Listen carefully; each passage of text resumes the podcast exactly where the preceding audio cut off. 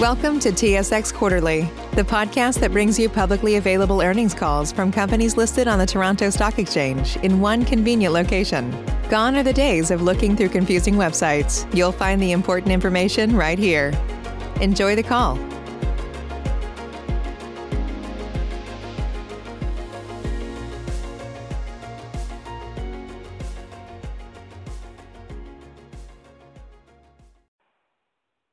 Good day, and thank you for standing by. Welcome to the ChemTrade Logistics Quarter three Earnings Call. At this time, all participants are in listen-only mode. After the speaker's presentation, there will be a question-and-answer session. To ask a question during the session, you'll need to press star one on your telephone. Please be advised that today's conference call is being recorded. If you require any further assistance, please press star zero. I would like to hand the conference over to your speaker today, Mister Rohit Bhardwaj, Chief Financial Officer. Please go ahead. Thank you, Sarah. Uh, good morning, everyone, and thank you for joining us today. We also have Scott Rook, our C E O, on the call this morning. Uh, and like the last few calls, both of us are in different locations. Uh, I'd like to highlight that we will have a slide presentation to accompany our earnings results discussion today. You should be able to view the presentation on the webcast link provided, and the slides will also be available for download from our website. I will begin by reviewing results for the third quarter of twenty-one, and then I will provide an update to our twenty twenty-one full year's earnings guidance and underlying assumptions and key sensitivities, after which Scott will follow his with remarks on the current state and outlook for the business, and then following that, we will have a Q and A session. Before I start on the Q three results, I'd like to remind you that our presentation contains certain forward-looking statements that are based on current expectations and are subject to a number of uncertainties and risks, and actual results may differ materially. Further information identifying risks, uncertainties, and assumptions, and additional information on certain non I F R S measures referred to in this call can be found in the disclosure documents filed by ChemTrade, the securities regulatory authorities available at sedar dot com. One of the non I F R S measures that we will refer to in this call is adjusted EBITDA, which is EBITDA modified to exclude only certain non-cash items such as unrealized foreign exchange gains and losses. For ease, while our accompanying presentation will refer to adjusted EBITDA, we will just refer to it as EBITDA in our remarks as opposed to adjusted EBITDA. Both these terms are fully defined in our M D and A. Starting with aggregate results for the third quarter of twenty twenty-one, revenue was three hundred sixty-five million dollars, an increase of nineteen point two million dollars from the third quarter of twenty twenty. The increase in revenue for the third quarter is mainly due to higher volumes and pricing for chlor-alkali products. The higher volume was due to higher demand for chlorine and hydrochloric acid, or H C L, which allowed us uh, for higher operating rates at our North Vancouver facility. The higher volumes combined with higher pricing for H C L and chlorine gave a lift to revenue for the period. This was partially offset by the continued strength of the Canadian dollar relative to the U S dollar, which had a negative impact on revenues of fifteen point two million dollars. The Canadian dollar relative to the U S dollar was significantly stronger during the third quarter at U S one dollar equaling Canadian one twenty-six compared to the same period of twenty twenty when U S one dollar equaled Canadian one thirty-three. Consolidated EBITDA of sixty-seven point three million dollars was two point six million dollars higher than the third quarter of twenty twenty. Higher corporate costs due to higher long-term incentive plan or L T I P accruals and the stronger Canadian dollar partially offset the stronger business performance. Distributable cash of nineteen point three million dollars was seven point two million dollars higher than the same period of twenty twenty. As a reminder, every one cent of increase in the Canadian dollar per U S dollar is expected to reduce annual EBITDA by roughly two point one million dollars and distributable cash by one point one million dollars and vice versa.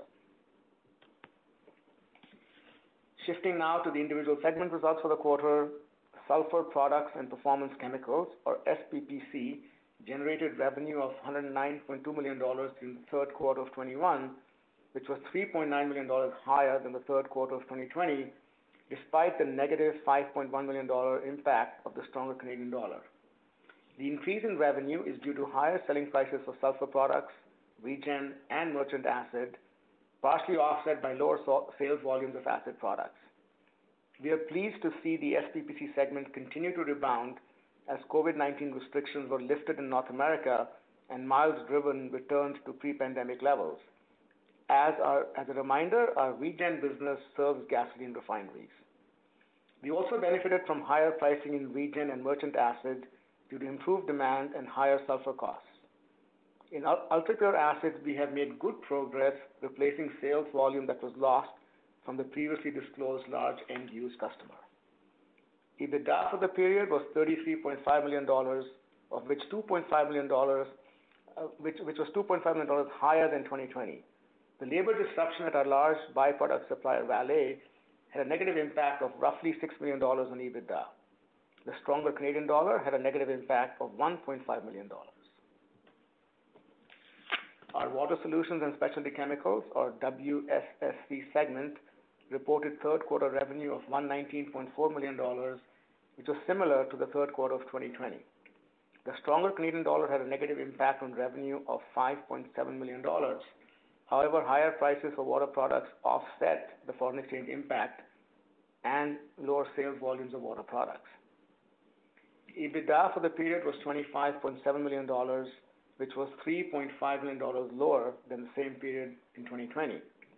As previously disclosed, escalating raw material costs, especially for sulfuric acid and aluminum, have caused a reduction to margins. While selling prices are being adjusted to pass through cost increases, given the upward trajectory of raw material costs, it will take additional time before selling prices fully offset raw material increases. As a reminder, the water products business is generally a contract business with municipal customers that typically requires annual commitments on pricing. As a result, our ability to recoup raw material cost increases typically lags because they're unable to adjust selling prices until contracts come up for renewal. This is creating a short-term headwind for the business as raw materials are rising, but there should be a tailwind benefit when raw materials are declining. The Electrochem, elect- Chemical or E C segment reported third quarter revenue of one hundred thirty-six point four million dollars, a fifteen point seven million dollars increase over the third quarter of twenty twenty. The higher revenue was primarily due to higher sales volumes and selling prices for chloralkali products and higher sales volumes for sodium chlorate. Sales volume for caustic soda, H C L, and chlorine increased by twenty percent, twenty-two percent, and twenty-four percent respectively compared to the same period of twenty twenty. Selling prices for H C L and chlorine increased by twenty-seven percent and twenty-six percent respectively. This was partially offset by lower selling prices for sodium chlorate and a negative impact of four point four million dollars due to the stronger Canadian dollar. EBITDA for the period was thirty-three point seven million dollars compared to twenty-four point five million dollars in twenty twenty, an increase of nine point two million dollars. The factors that benefited revenue also benefited EBITDA and more than offset the impact of the stronger Canadian dollar of two point three million dollars. Corporate costs for the third quarter of twenty-one were twenty-five point seven million dollars compared with twenty point one million dollars in the same period in twenty twenty. Excluding unrealized foreign exchange gains, corporate costs were five point six million dollars higher than the same period of twenty twenty. The increase in corporate costs was primarily due to a six point seven million dollars increase in L T I P accruals. The higher L T I P expenses were partially offset by lower discretionary spending during the period compared with twenty twenty. Turning now to our balance sheet, we maintain senior credit facilities that consist of a U S three hundred twenty-five million dollars term loan and a U S five hundred twenty-five million dollars revolving credit line, which in total represents an aggregate credit facility of U S eight hundred fifty million dollars. We continue to maintain ample liquidity with U S two hundred seventy-one point two million dollars undrawn on the credit facility at the end of the quarter. As of September thirtieth, twenty twenty-one, ChemTrade was compliant with all debt covenants contained in its credit agreement with a senior debt to EBITDA ratio of approximately three point five. ChemTrade has no debt maturities until August twenty-third. Also, as a reminder, our decision to borrow mainly in U S dollars provides a long-term hedge against currency fluctuations. I'd also like to highlight the recent completion of the sale of the assets relating to the two specialty chemicals within the W S S C business, potassium chloride and vaccine adjuvants. The sale to Birtellus L L C closed on November second, and generated U S one hundred fifty-five million dollars in gross proceeds, which are used to pay down debt in our credit facility.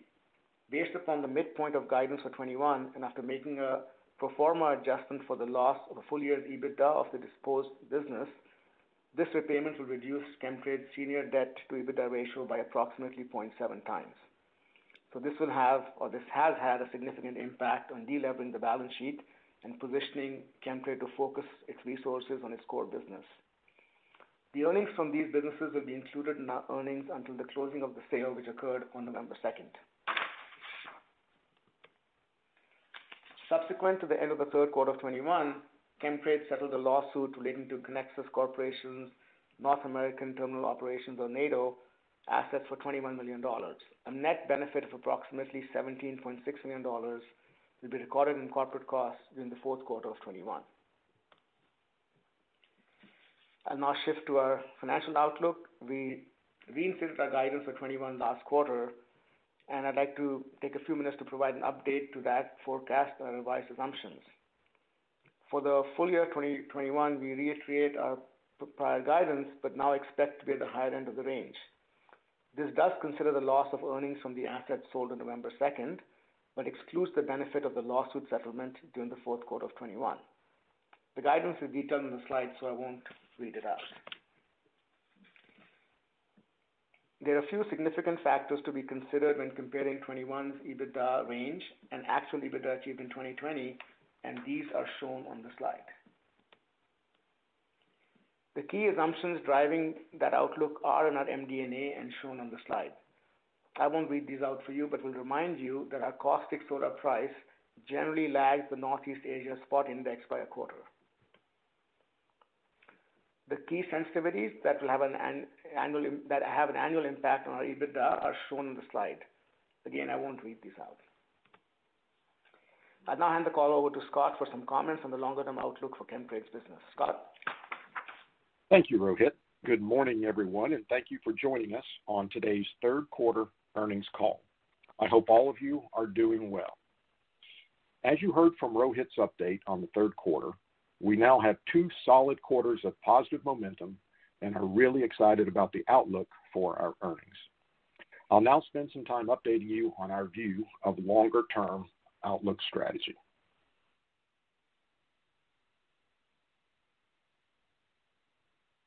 One of the primary goals of our strategy is to deliver sustained earnings growth, which will result in an improved balance sheet and reward investors. Additionally, ChemTrade will focus on being, on being a leading example for corporate environmental, social, and governance, or E S G, responsibility. This is ingrained in our culture, and we will continue to strive towards making a positive impact for our employees, customers, shareholders, and the society we operate in. There are three components to our strategy. The first component is being positioned to benefit from a market recovery as the COVID nineteen vaccines get rolled out and the economy returns to more normal levels. The second is that we are diligently pursuing organic growth opportunities that will deliver increased size, scale, and diversity of our earnings.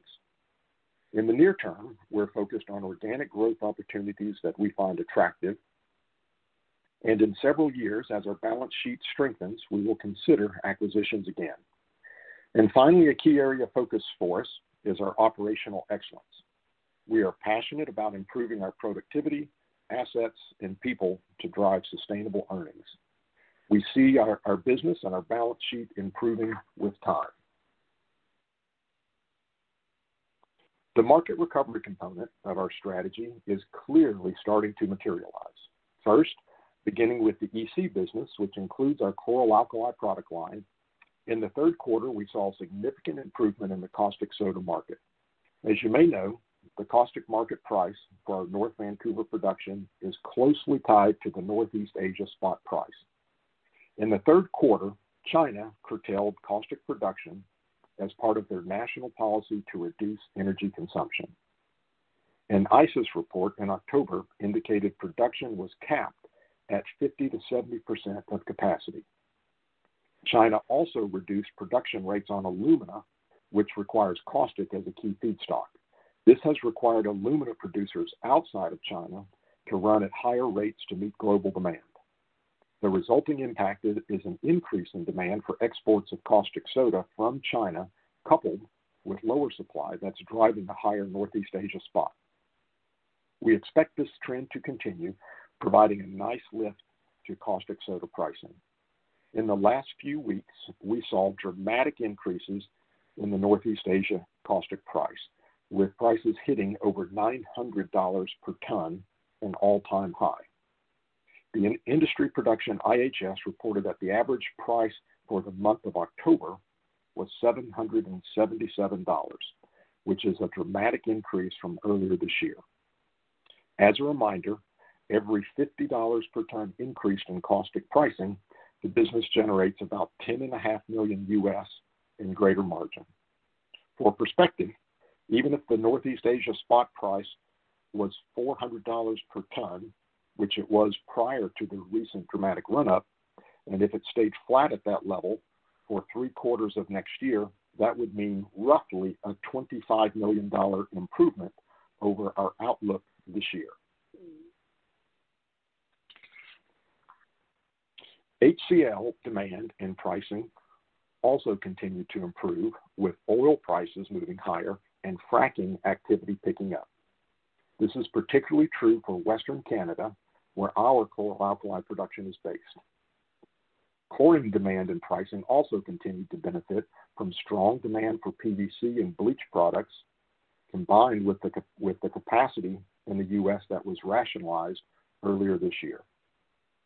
Additionally, there have been multiple weather-related events in two thousand twenty-one that reduced production, particularly in the U S Gulf Coast. We expect pricing will remain at these levels, driven by strong demand. Improved fundamentals for co-products, chlorine and H C L, have the added benefit of allowing us to maintain high operating rates at the North Vancouver facility, thereby selling more caustic soda. We are seeing some modest improvement in demand for sodium chlorate as offices and schools reopen and demand for printing paper recovers. In the W S S C business, as Rohit mentioned, we are seeing higher raw material costs, particularly with our largest product line, aluminum sulfate. As I mentioned in my comments on, on the caustic soda market, the curtailments that China has made in alumina production are impacting global supply dynamics and driving pricing higher. Alumina is a key feedstock for our aluminum sulfate product, so the higher pricing is negatively in, impacting our water business. We're also seeing higher pricing for sulfuric acid, which is the other key raw material used to make aluminum sulfate. So these raw material increases in the water business will offset some of the gains that we are expecting in the caustic soda market in the E C business. However, we will look to pass the higher costs on to our end customers as the contracts and bids are renewed. This has been an ongoing process that will provide a tailwind to the business when the raw materials revert to historical levels. In the S P P C business, Regen sulfuric acid has maintained its momentum on improved volume led by higher North American refinery utilization. In the third quarter, schools across North America reopened, signifying another milestone in the post-COVID nineteen return to normalcy. U S highway traffic data has returned to pre-pandemic, pre-pandemic levels, further confirming that we are seeing uh, about our daily lives. We expect that driving miles in two thousand twenty-two will be back to pre-pandemic levels. The merchant acid market is also benefiting from the recovery in industrial production. This market was very tight in the third quarter, resulting in strong demand for our product and higher pricing. The key raw material in sulfuric acid, sulfur, has also commanded higher pricing, but the merchant acid business has been able to pass the majority of these costs through to end users. The ultra-pure acid business has made good progress offsetting the reduction in demand at one of our customers that was previously disclosed. We have been working closely with a number of customers to grow our share of their business, and we expect our ultra-pure business to be back to near sold-out levels in two thousand twenty-two. So this is a nice transition point to discuss the organic growth opportunities. We remain focused on the significant potential for growth that we are seeing in our current businesses. As we have previously mentioned, the single largest opportunity for organic growth is our ultra-pure sulfuric acid that mainly supplies the semiconductor industry. The long-term fundamentals for semiconductor industry remain strong, with leading global semiconductor manufacturers announcing U S expansion plans coupled with the U S government's commitment to supply domestic chip manufacturing capacity as a matter of national security. As I mentioned, we have seen a strong recovery in demand for ultra-pure acid and expect to return to two thousand twenty sales level next year. We have been evaluating options to add capacity to meet the growing needs of our key customers. I am pleased to announce that our board has approved an expansion of approximately sixty percent of our ultra-pure acid capacity at our Cairo, Ohio facility. In addition to adding capacity at our site, we will also improve the quality capability of the site. We expect that the Cairo facility will be the first site in the United States capable of producing ultra-pure acid at the quality level needed for the new fabrication plants in the U S. The estimated cost of our expansion is approximately fifty million Canadian dollars, with a target, targeted return rate of twenty-five percent and an expected startup in two thousand twenty-four.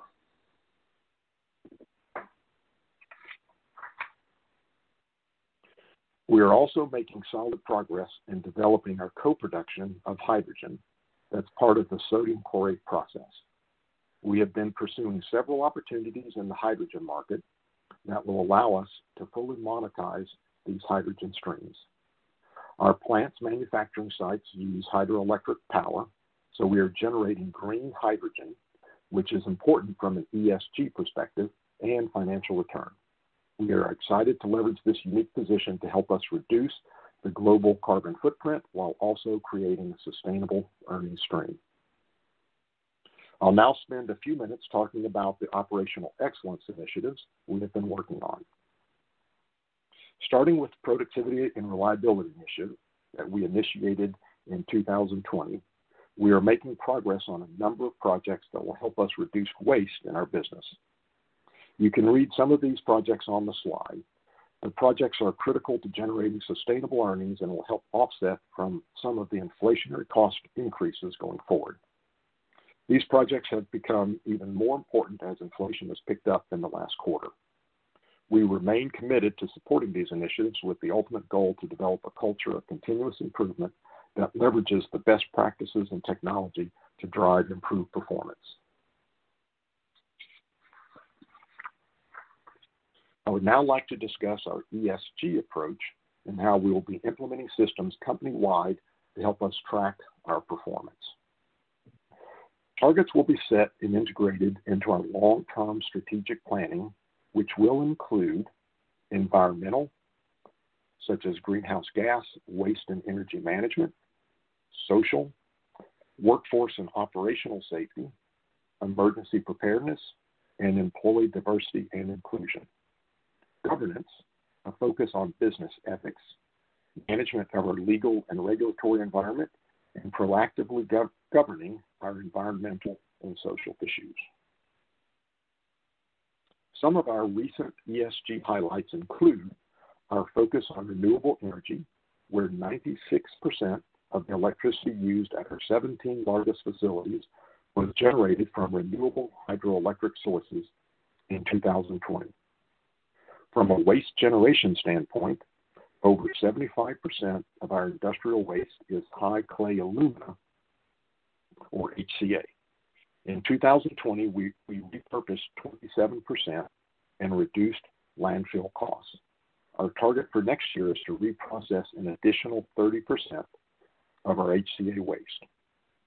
And most importantly, on safety in two thousand twenty, employee injury frequency, excluding COVID, was at a seven-year low. This has created a culture where our employee retention rate in two thousand twenty was eighty-six point six percent.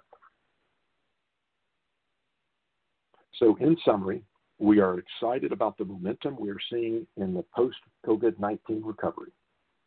Our earnings growth remains well positioned to benefit from the recovery. Commercially, we will continue to pursue organic growth opportunities in ultrapure and hydrogen. Operationally, we will continue to focus on driving productivity and, and reliability to reduce cost. Additionally, we will be a leading example for corporate E S G responsibility. These initiatives are critical to our business performance, and we remain committed to seeing them come to fruition. In conclusion, we see a strong recovery in many parts of our business as we enter into two thousand twenty-two with strong momentum and an improved balance sheet. Thank you. Rohit and I will now be happy to take questions. As a reminder, to ask the question, you will need to press star one on your telephone. To withdraw your question, press the pound key. Again, if you would like to ask a question, press star then number one on your telephone keypad. Please stand by while we compile the Q and A roster. Your first question comes from the line of Joel Jackson from B M O Capital Markets. Your line is open. Hi, good morning, gentlemen. Um, I have a few questions. I'm going to ask them one by one. Um, appreciate the, the reiterated color on the upside of the caustic, uh, sensitive caustic pricing. Um, when caustic prices go up double in a couple of months, uh, do you capture pricing that quickly? Like I know you'll get into discussions end November, early December. Is that, is that work where you can capture the benchmark, or when you have such a high rate of increases over a short period of time, you get demand destruction, you get much more intense discussions? How does it work? So, Joel, uh, this is this is Scott. Um, so right right now, demand is uh, is very strong, and so uh, so we do capture those price increases. But remember that uh, that our pricing our pricing on caustic is generally set on last quarter's the the average for last quarter's caustic price.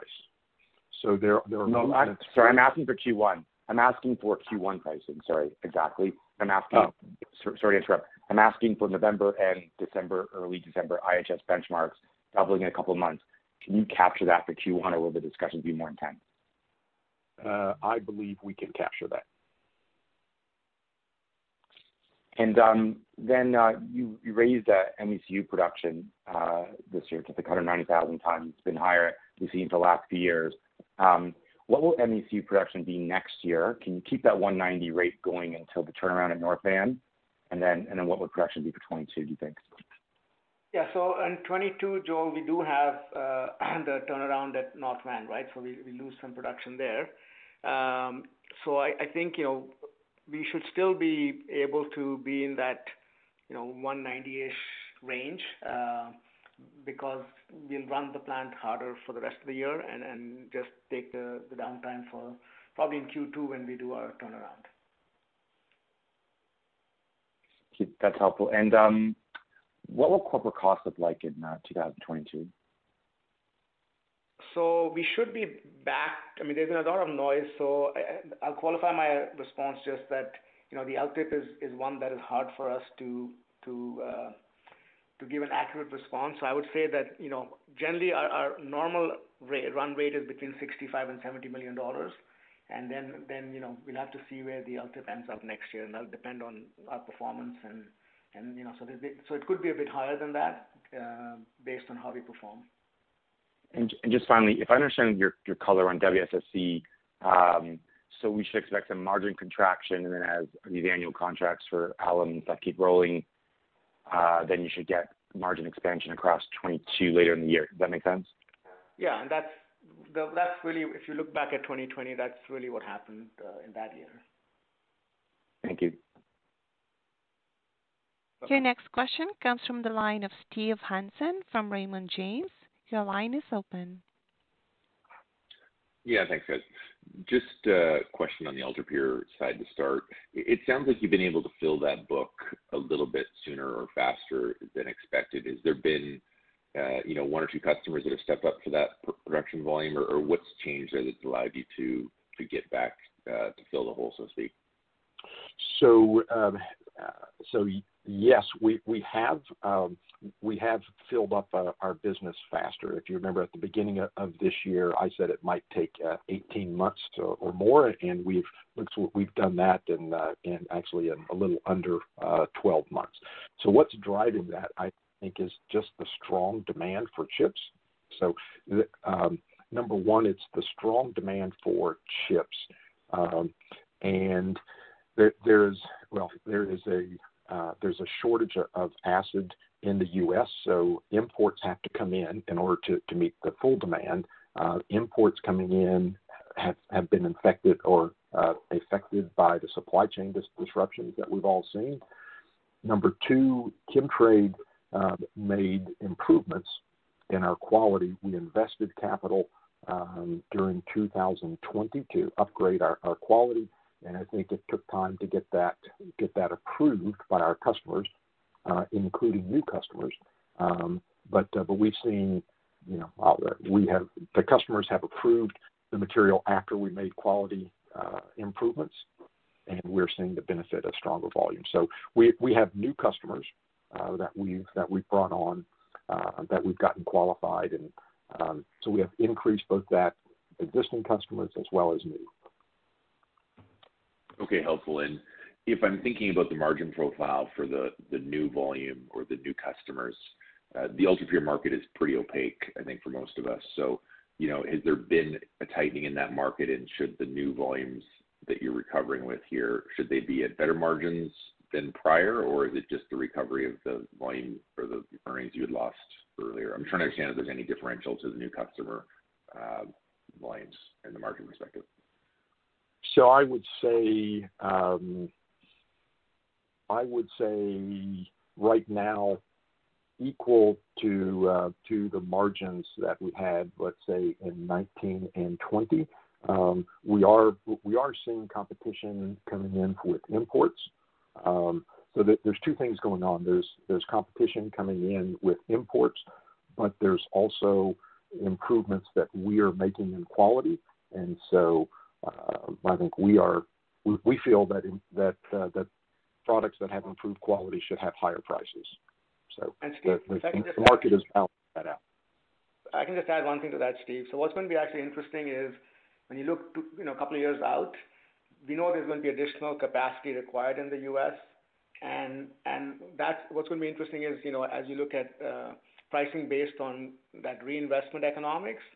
Uh, logically, pricing should go up, in, you know, once we get that new capacity coming in, because people have we're, we're now competing with older assets by and large, and then you know there'll be a, should be a pricing reset three years out, let's say.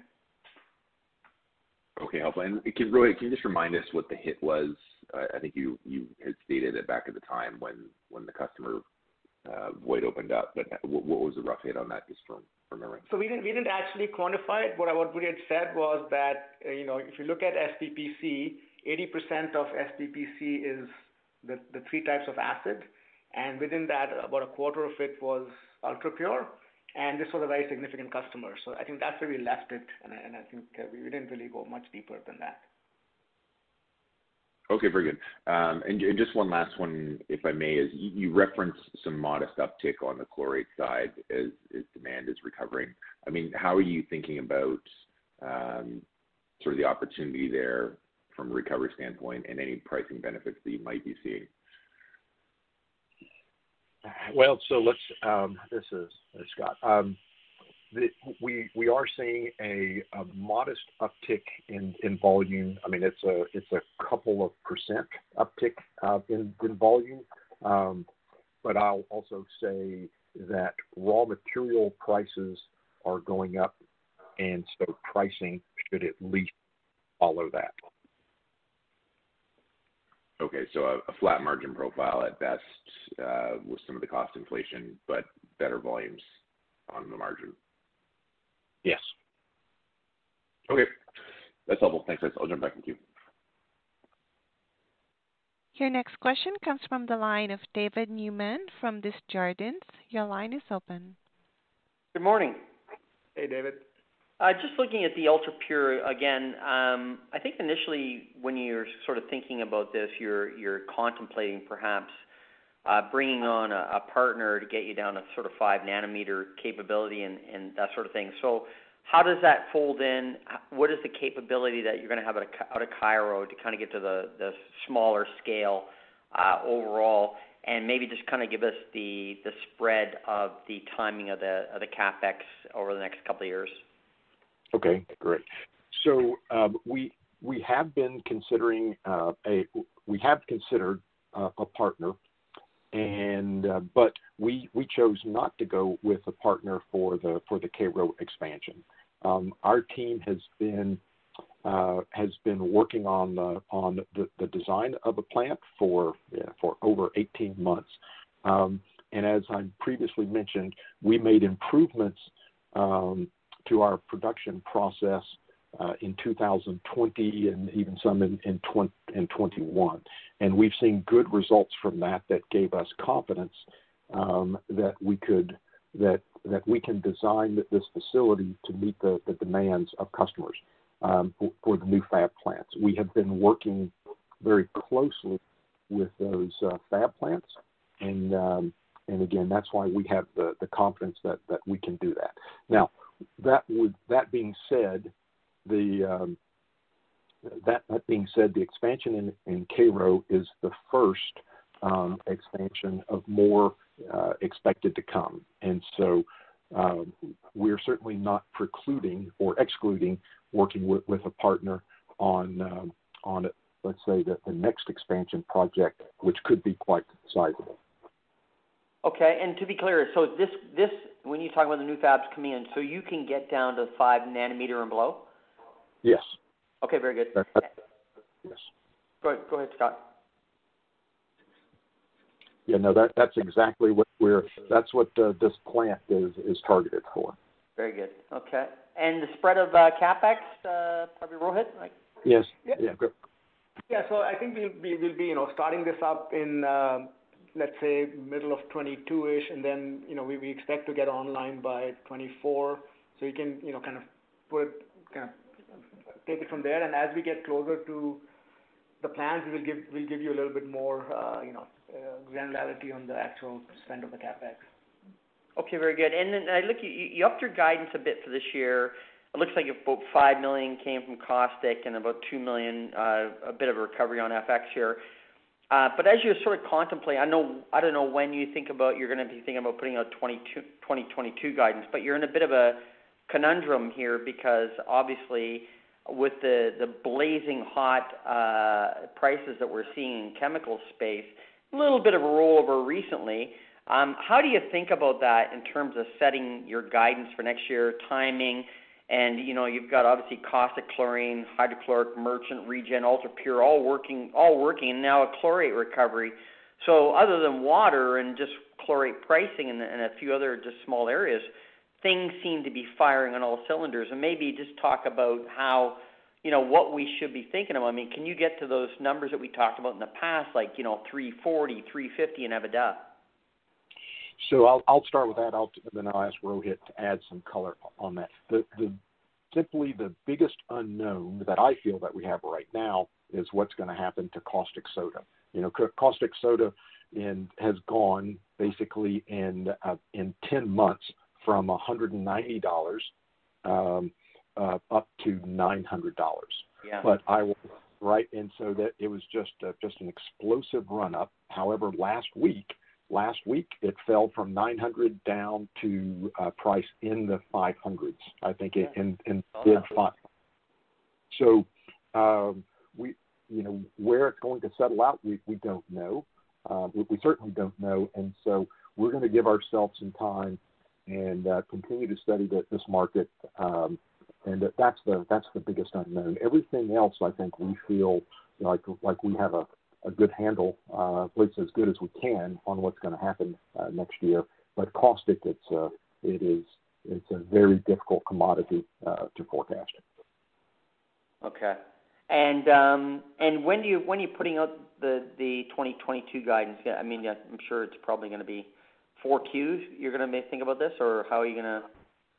We, we might do it a bit earlier than that. Uh, we might actually do that this in January, maybe middle to late January is when we'll probably put it out, so we won't wait until the annual results. Got it. Okay. And uh, congratulations on the sale of specialty chemicals. And um, I think, Rohit, that you had sort of mentioned in the past that you might uh, be able to get improved terms uh, with respect to rates, term, and covenant, um, and uh, as your debt load eases. Maybe you can talk about that and, you know, just the setup on the balance sheet. Sure. So, you know, when the pandemic started, we went out and got, you know, a modified covenant package just to be safe. And so clearly we don't need that now that we've paid down the, the debt using the blue proceeds, even, you know, even removing the earnings uh, from from that uh, from the specialty chemical business. So um, we will be, you know, most likely talking to our lenders to Uh, modify the covenants to a more traditional covenant package, and in that, so when we when we did when we got the relief, our borrowing costs went up by fifty basis points across the grid. So we fully expect to you know roll that back uh, and uh, and go back to a traditional covenant package. And, and we're also looking at you know we've got three years left on the on the term. The Canadian uh, lending market is pretty back to being pretty normal. So five-year tenors are pretty common, so we look at whether we, you know, what, what extensions we do there. And finally, we look at the size of the facility too, because the, the facility is quite large, and now we'll have a very large undrawn revolving facility, and so we will look at whether that makes sense or, or not uh, to save some uh, standby fees, et cetera. So there'll be a, a few things going there, but all in all, I think the balance sheet is still, uh, you know, is definitely in a lot better shape. We still would like to get debt down, uh, total debt down a little bit, uh, and as, as you know, we we, are, we do have these organic growth opportunities. So clearly, we want to maintain the flexibility so we can uh, you know fund these uh, organic growth opportunities too. Very good. And last one for me, just and I'll, and I'll hand the line over, Scott. Maybe if you think about the chlorine prices have started to check back as well, and um, any sense on the demand supply factors at play there in the market and. And does that, when you look at the equation of chlorine versus hydrochloric acid, does that make you uh, consider burning more hydrochloric acid? Because the chlorine market's been very robust as well. So how do you how do you think about the balance of of converting that into hydrochloric acid? Yeah. So uh, historically, um, historically, there's been a very clear winner for us, and and that's H C L in the fracking industry in Western Canada. Um, that was by far our, our preferred outlet for the for the, the chlorine molecule. Um, during the past year, as uh, as the chlorine market has tightened up, uh, chlorine prices uh, have come up nicely, and so the, uh, the I'll say the clear advantage of H C L has not been as strong. Um, so that, that that's not been as strong. Right now, we we see certainly as we look out. Uh, for the next six months, it appears to us that the chlorine market is going to stay uh, pretty tight. So that, that's what it looks like, and we'll see how that, that plays out. But we also see right now with high oil prices, um, we, we're, we're beginning to see fracking activity, not beginning, we've, we've seen that. Fracking activity and fracking demand is picking up, and so and that's also pushing up uh, H C L prices. So that I expect to continue as well. And so we might find ourselves, well, I, I think we'll still find ourselves where the where our preferred outlet is H C L uh, into the fracking industry in Western Canada. Excellent. Very helpful. Thanks, Scott. Thanks, Rohit. Welcome. Your next question comes from the line of Jacob Bott from C I B C. Your line is open. Good morning. Morning. Good morning. I wanted to go back to, I wanted to, go back to the, the ultra-pure market and just any commentary you have on um, supply dynamics, um, you know, over the next, say, three to five years? Um, you know, what are, what are the capacities being built? So the um, the, the capacities being being built, um, the the demand, um, the, the the demand over the next three to five years um, should increase by more than than seventy-five percent, I'll say, um, a seventy-five percent increase in total demand, which is very, very strong. So that would be um, that would be in line, or maybe even slightly conservative relative to the announced fabrication expansions coming from the, from the major players here in the U S, and that would include T S M C, Intel, Samsung, and, and others. So if you look at their, if if they bring the fabs on, or as they bring the fabs on per their announcements, the, the market um, should have, well, the market demand will grow by seventy-five percent or more. Now, in terms of expansions, there are, uh, you know, there's uh, there's our expansion in Cairo, um, but uh, clearly the market is going to is going to need more uh, significant expansions. And so, uh, my comment was that this is the, this is our first, um, you know, our first announced expansion, and I expect to have more uh, coming out before long. Sorry, and a seventy-five percent increase in total demand. How many how many tons would that be? Yeah, so that's going to uh, that's going to be uh, an increase of, let's say, of seventy-five, seventy to seventy-five thousand tons. Okay. Um, and maybe just turning to the uh, the chlorate market. I know the complaint historically has been, you know, lack of rationalized rational behavior within the industry. You know, what what are the current dynamics right now?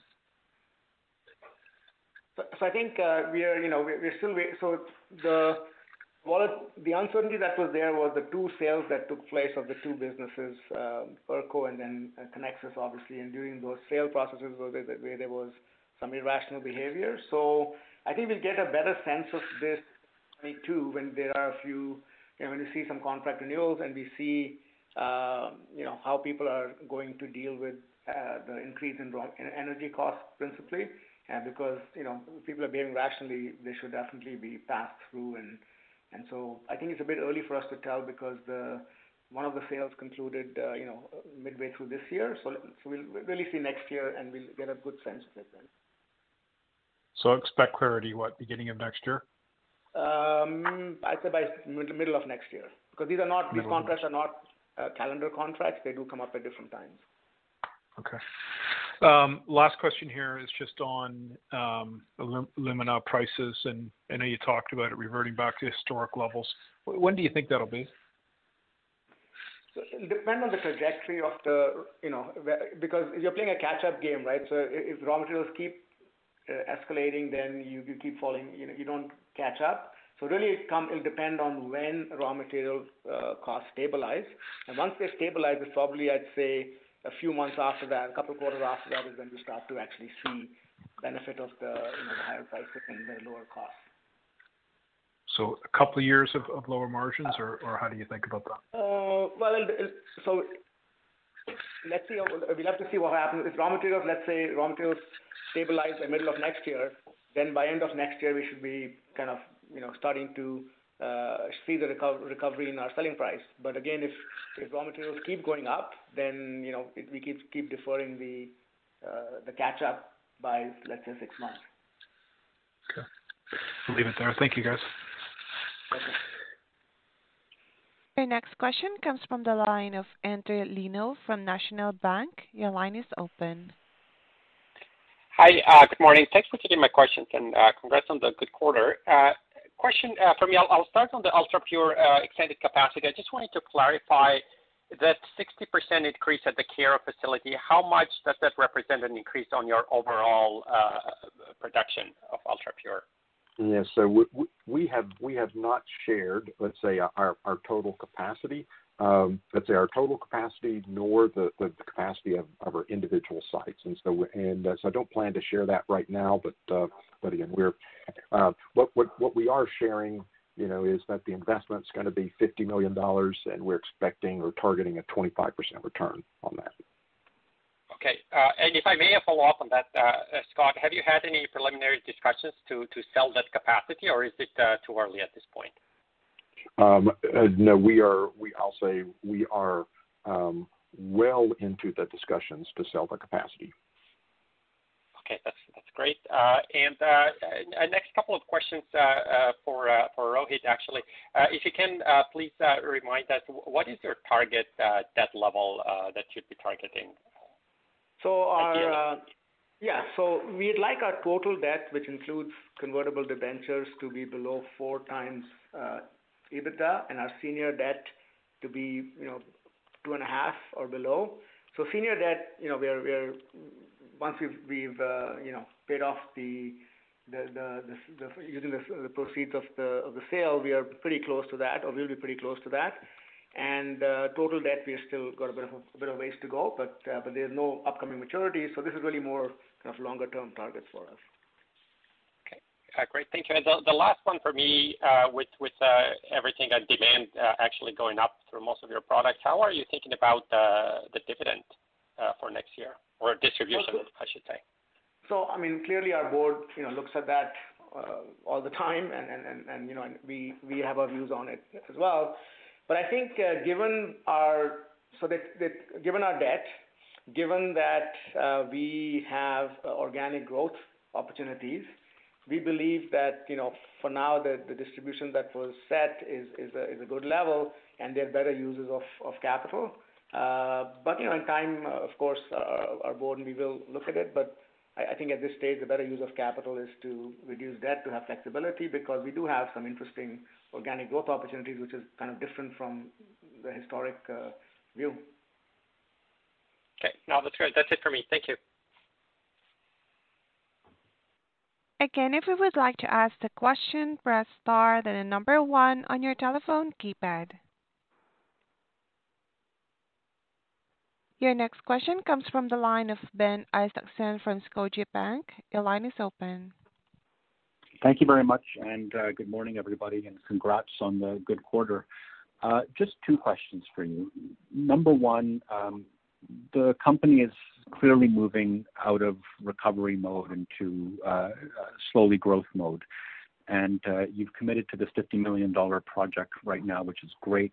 I guess my question is, as we look forward, Um, you know, if you had a bigger war chest, where would you be putting that money right now? Where are there uh, low-hanging fruit opportunities to get returns similar to that twenty-five percent that you just mentioned? Can you maybe just talk about the segments or the products, or maybe even the time um, in terms of where you'd like to see those, those uh, investments being made? Sure, Ben. Um, so the number one uh, is UltraPure. So the expansion that, that we're doing it, in Cairo is, is the first expansion.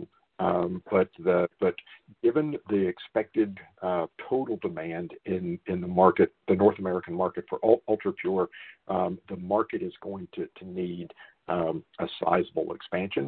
And so that is a project that we are looking at very closely and thinking about uh, what's the what's the right way to, to meet the, the needs of the market. So that that's a very number two.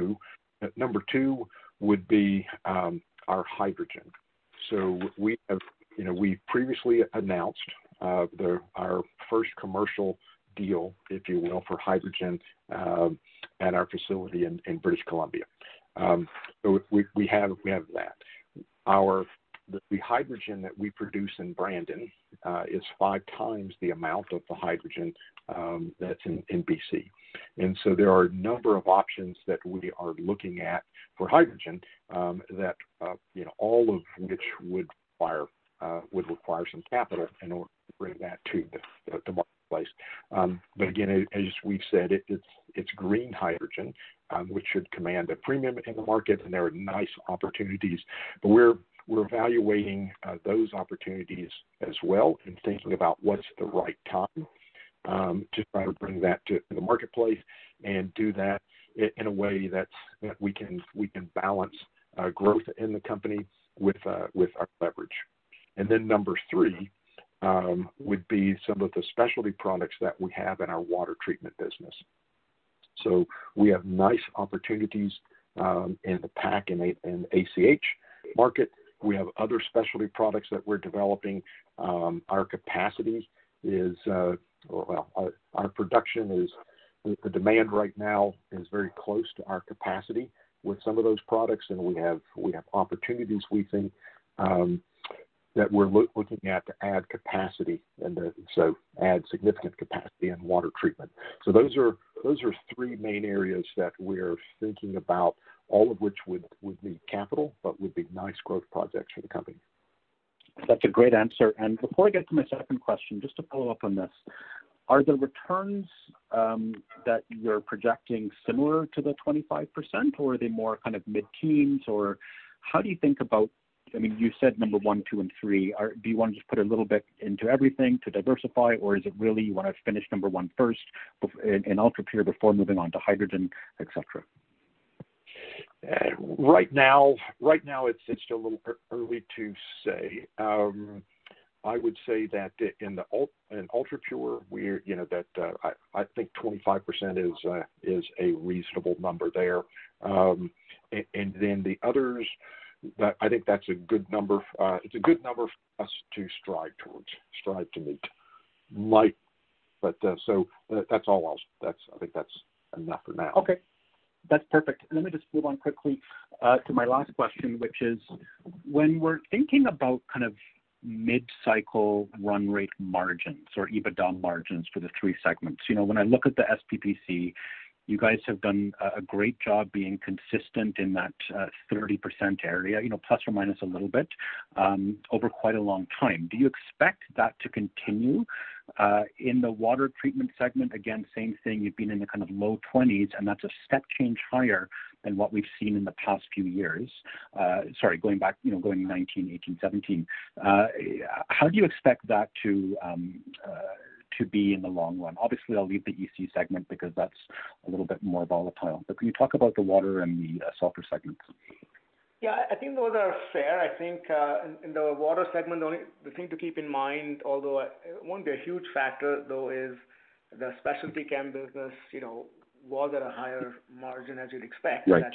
That's out of it. But I mean, that's not going to make a huge difference. But the water business, I think, uh, you know, once we get back to uh, you know, uh, raw materials being uh, being stable, then I think there's no reason why we shouldn't be back to those kind of uh, margin levels. And again, in the sulfur, in the S P P C segment, there's nothing structurally that's, that's different that should not allow us to, you know, be back at those mid-cycle margins.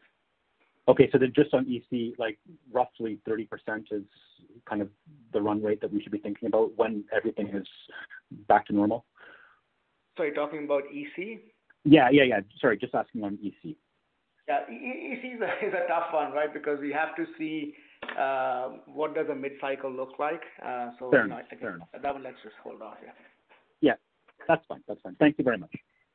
Welcome. We have a follow-up question. Comes from the line of Steve Hansen from Raymond James. Your line is open. Yeah, guys. Sorry, just one follow-up on all the ultra-pure opportunity. Um, are you able to provide us with any context as to how these new contract discussions uh, might be structured? Are they going to be multi-year agreements, uh, and will pricing be reset on a regular basis? I'm just trying to understand how the margin profile is going to vary with some of this new business, uh, if at all, or how consistent you think it might be relative to where you've been in the past. Yes.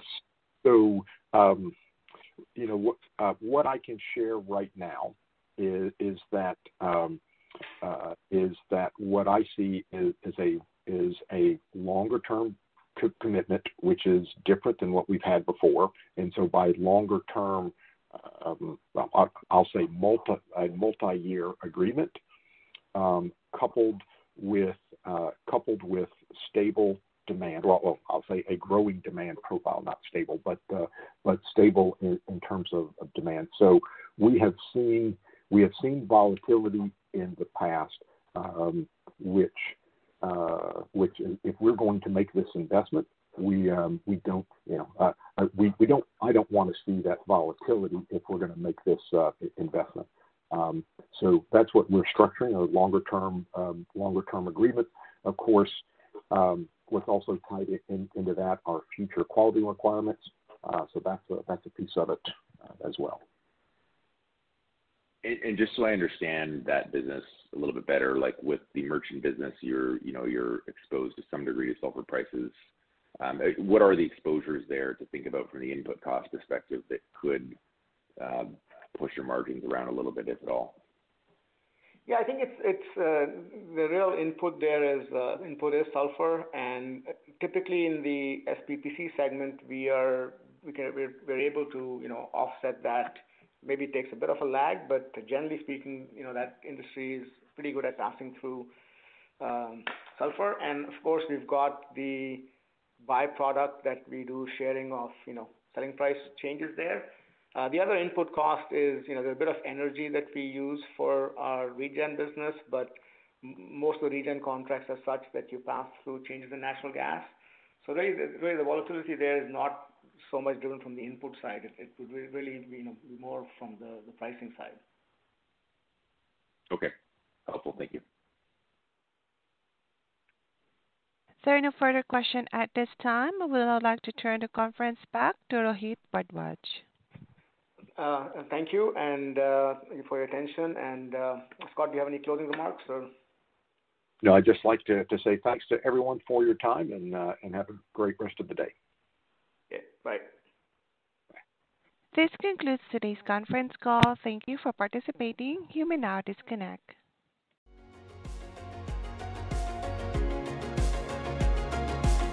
Thank you for listening to T S X Quarterly. If you enjoyed the cast, remember to leave a good rating. And remember, for any additional inquiries, please consult the company's investor relations section on their website. See you next time.